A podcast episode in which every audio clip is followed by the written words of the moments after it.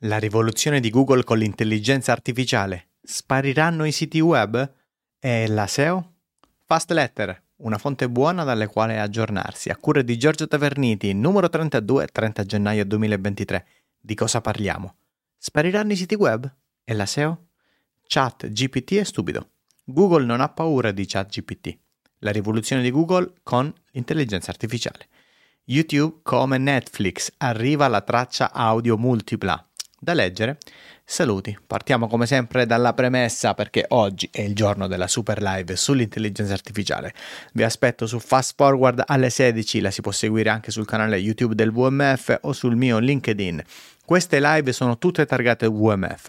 Il VMF, We Make Future, si impegna dal 2016 a portare l'intelligenza artificiale non solo nel nostro settore, ma in tutti quelli della società. Questa edizione sarà sicuramente ancora più centrale e posso anche dirvi di tenere le antenne ben dritte. Tante sono le iniziative sull'intelligenza artificiale che vedrete. Durante la tre giorni ci sarà un mega evento sulla I, ma non sarà l'unica cosa. Restate collegati su questi canali perché se vi interessa formarvi in modo corretto su questi temi avrete presto news. Detto questo, stiamo preparando altre due live sulla I. Il 6 febbraio sulla professione del prompt expert, live che potete seguire sia su Fast Forward, sul canale YouTube o LinkedIn. Sono tutte così. 13 febbraio sull'intelligenza artificiale per content creator, anche questa sul canale Fast Forward ovviamente sul canale del VMF. Prima di addentrarci nella fast letter, una piccola comunicazione. Lo scorso weekend ho ottenuto le prime eh, due lezioni della parte SEO del Master in Digital Strategy della nostra Digital Business School. A ottobre del 2023 partirà la seconda edizione e se siete interessati potete compilare il form. Spariranno i siti web? E la SEO?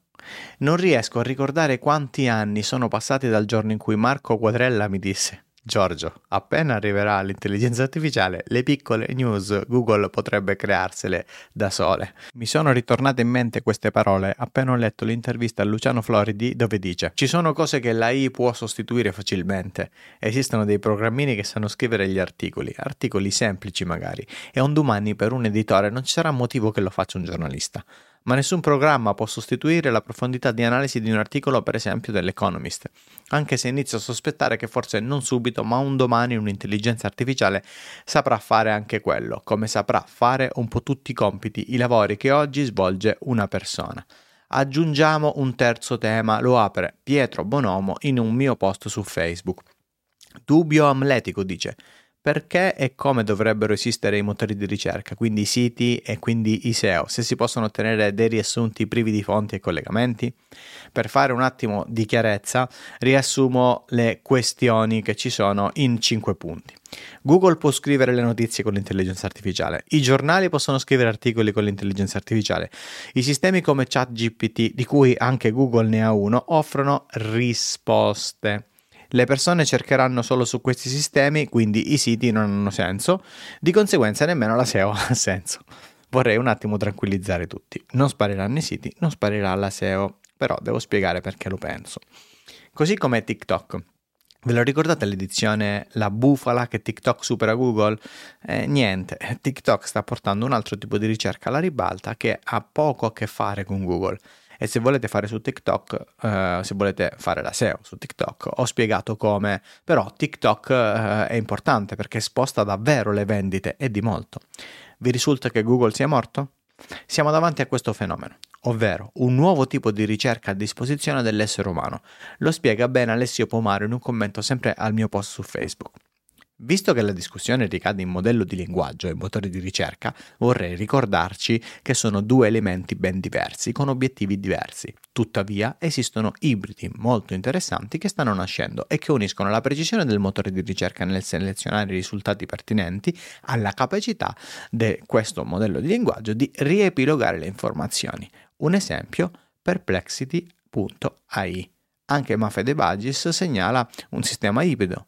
You.com dice, affianca già una chat alle SERP e spesso la sua risposta è risolutiva. Ora, ragioniamo insieme, non è difficile, lo giuro. Questo nuovo tipo di ricerca a disposizione dell'essere umano non andrà a spazzare via tutti i modi che abbiamo di cercare attualmente, si affiancherà, porterà su internet una quantità di nuove ricerche mai fatte prima e potrà essere usato su alcune delle precedenti. Subito si pensa, non useremo più Google per cercare informazioni. Ed è qui un enorme errore. Anche per le query informazionali continueremo a usare i motori di ricerca per tanti motivi. Il primo è perché per le ricerche chiamate tecnicamente no simple, Google è troppo veloce e affidabile. Il secondo motivo per il quale useremo ancora i motori di ricerca è perché integreranno sistemi simili. Google ci mette 3 secondi a scalare questa cosa. Forse non ci rendiamo nemmeno conto che se è necessario intervenire per offrire questa possibilità, Google nel giro di pochi giorni la affianca immediatamente. Solo per metterla in numeri, stiamo parlando di miliardi di persone che ogni mese si collegano al solo motore di ricerca e questi usano abitualmente qualsiasi parte dell'ecosistema. Si parla di 5-10 miliardi di query al giorno. 5. 10 miliardi al giorno.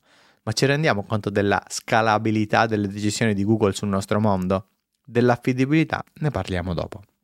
La questione numero 4 è quindi irrilevante. Se un giorno le persone cercheranno su questi sistemi, cercheranno su Google. L'altra questione sulla scrittura delle notizie da parte eh, dell'AI lo è ugualmente. Estremizziamo che gli editori licenzino tutti. A questo punto i giornali hanno tutti gli articoli con l'AI. Eh, eh, ma aspettate un attimo, ci stiamo dimenticando una cosa. Anche Google può farlo. Quindi Google licenzia i siti. E l'intelligenza artificiale da dove prende le notizie? Ah sì, ok, ci saranno i robot in giro per il mondo ad osservare tutto ciò che accade e lo riportano. E va bene, saranno precisissimi senza errori, con telecamere ovunque. Cade un meteorite e via, faranno un bel report sempre in tempo reale con morti e feriti. Credo che l'ubriacatura da chat GPT stia facendo perdere il senno a molti. Questa cosa non avverrà e andremo verso un mondo dove le fonti saranno sempre più citate, dove qualsiasi sistema che diventi di massa sarà costretto per legge a citare le fonti, dove il training degli algoritmi dovrà chiedere il permesso. Se non sarà una cosa così estrema come la sto raccontando, si andrà comunque verso un'integrazione con i siti, perché vogliamo sostenere che se una ricercatrice passa la sua vita a studiare i papiri e li traduce ed è l'unica fonte al mondo su quel tema, la I non dovrebbe citarla? Non dovrebbe chiedere il permesso? Parliamone nelle live ci rimane il quesito 5. E la SEO?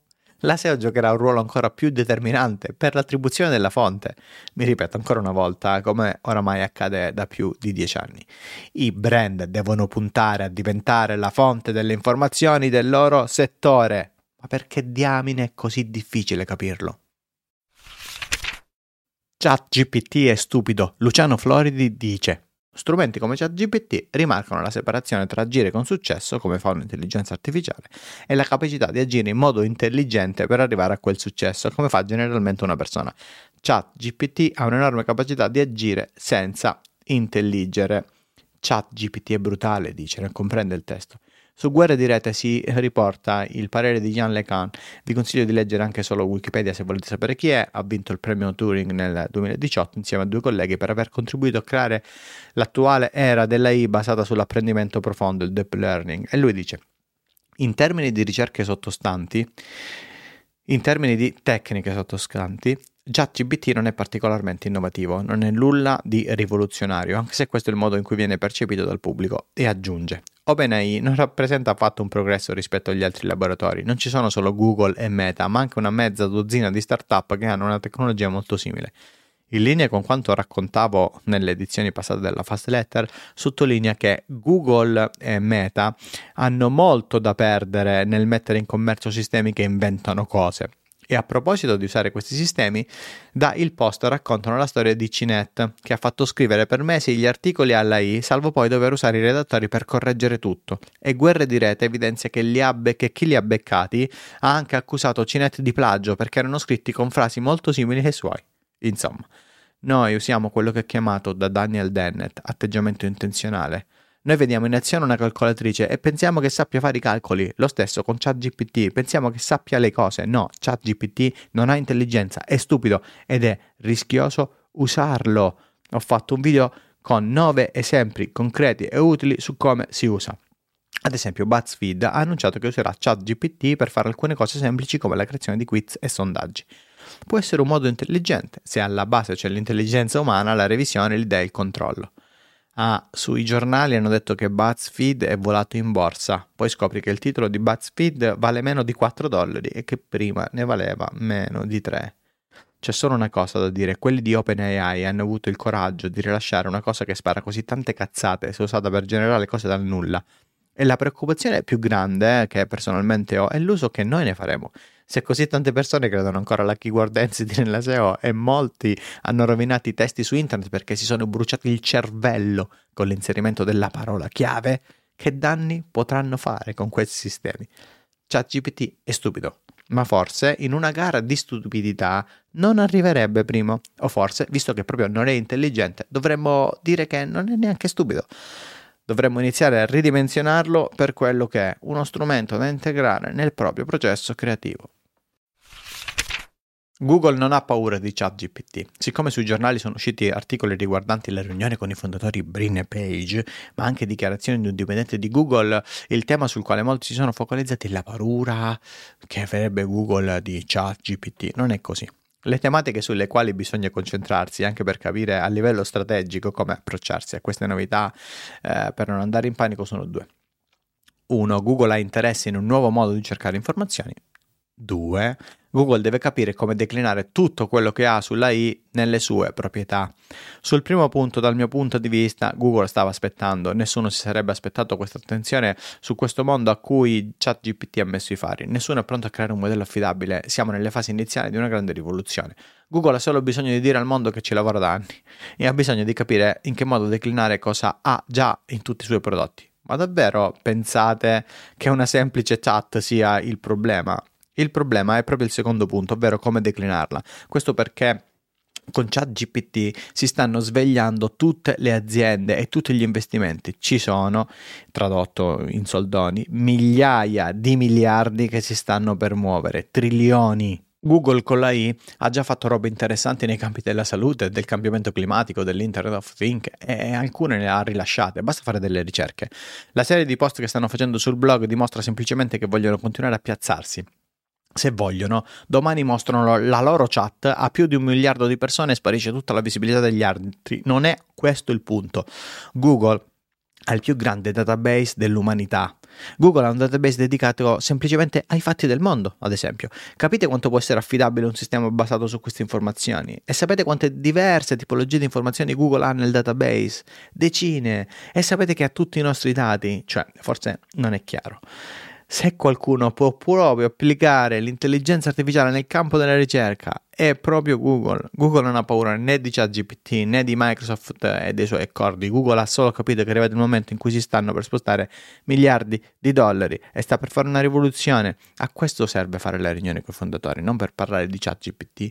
Prima di spiegare nel dettaglio perché, vi lascio il parere di Paolo Dello Vicario.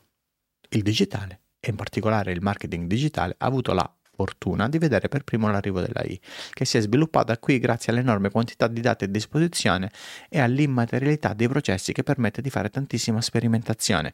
I sistemi si applicano e si applicheranno sempre di più in tantissimi contesti. Gli stessi sistemi di computer vision che nascono a supporto dell'advertising li usiamo per esempio nel supporto della diagnostica sulle immagini mediche. E il fatto di essere cresciuti in questo contesto rappresenta un vantaggio competitivo che non va perso la rivoluzione di Google con la I. C'è un punto importante che sta sfuggendo a molti. L'intelligenza artificiale a grandi livelli costa, costa molto.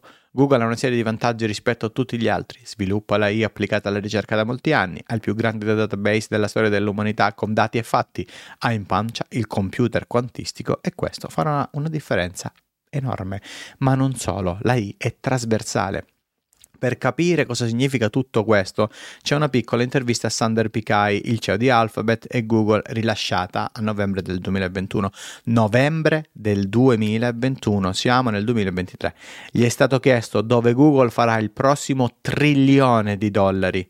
Pichai ha risposto che sarà grazie a lei. Hanno investito 100 miliardi negli ultimi 5 anni e lo dice chiaramente. Applicare la I a tutto il nostro sistema è la più grande opportunità che abbiamo a tutto il nostro sistema. Sander Pichai ha dato una svolta a Google da quando è diventato CEO nel 2015 ed è diventato CEO proprio per questo, portare Google nell'era dell'intelligenza artificiale.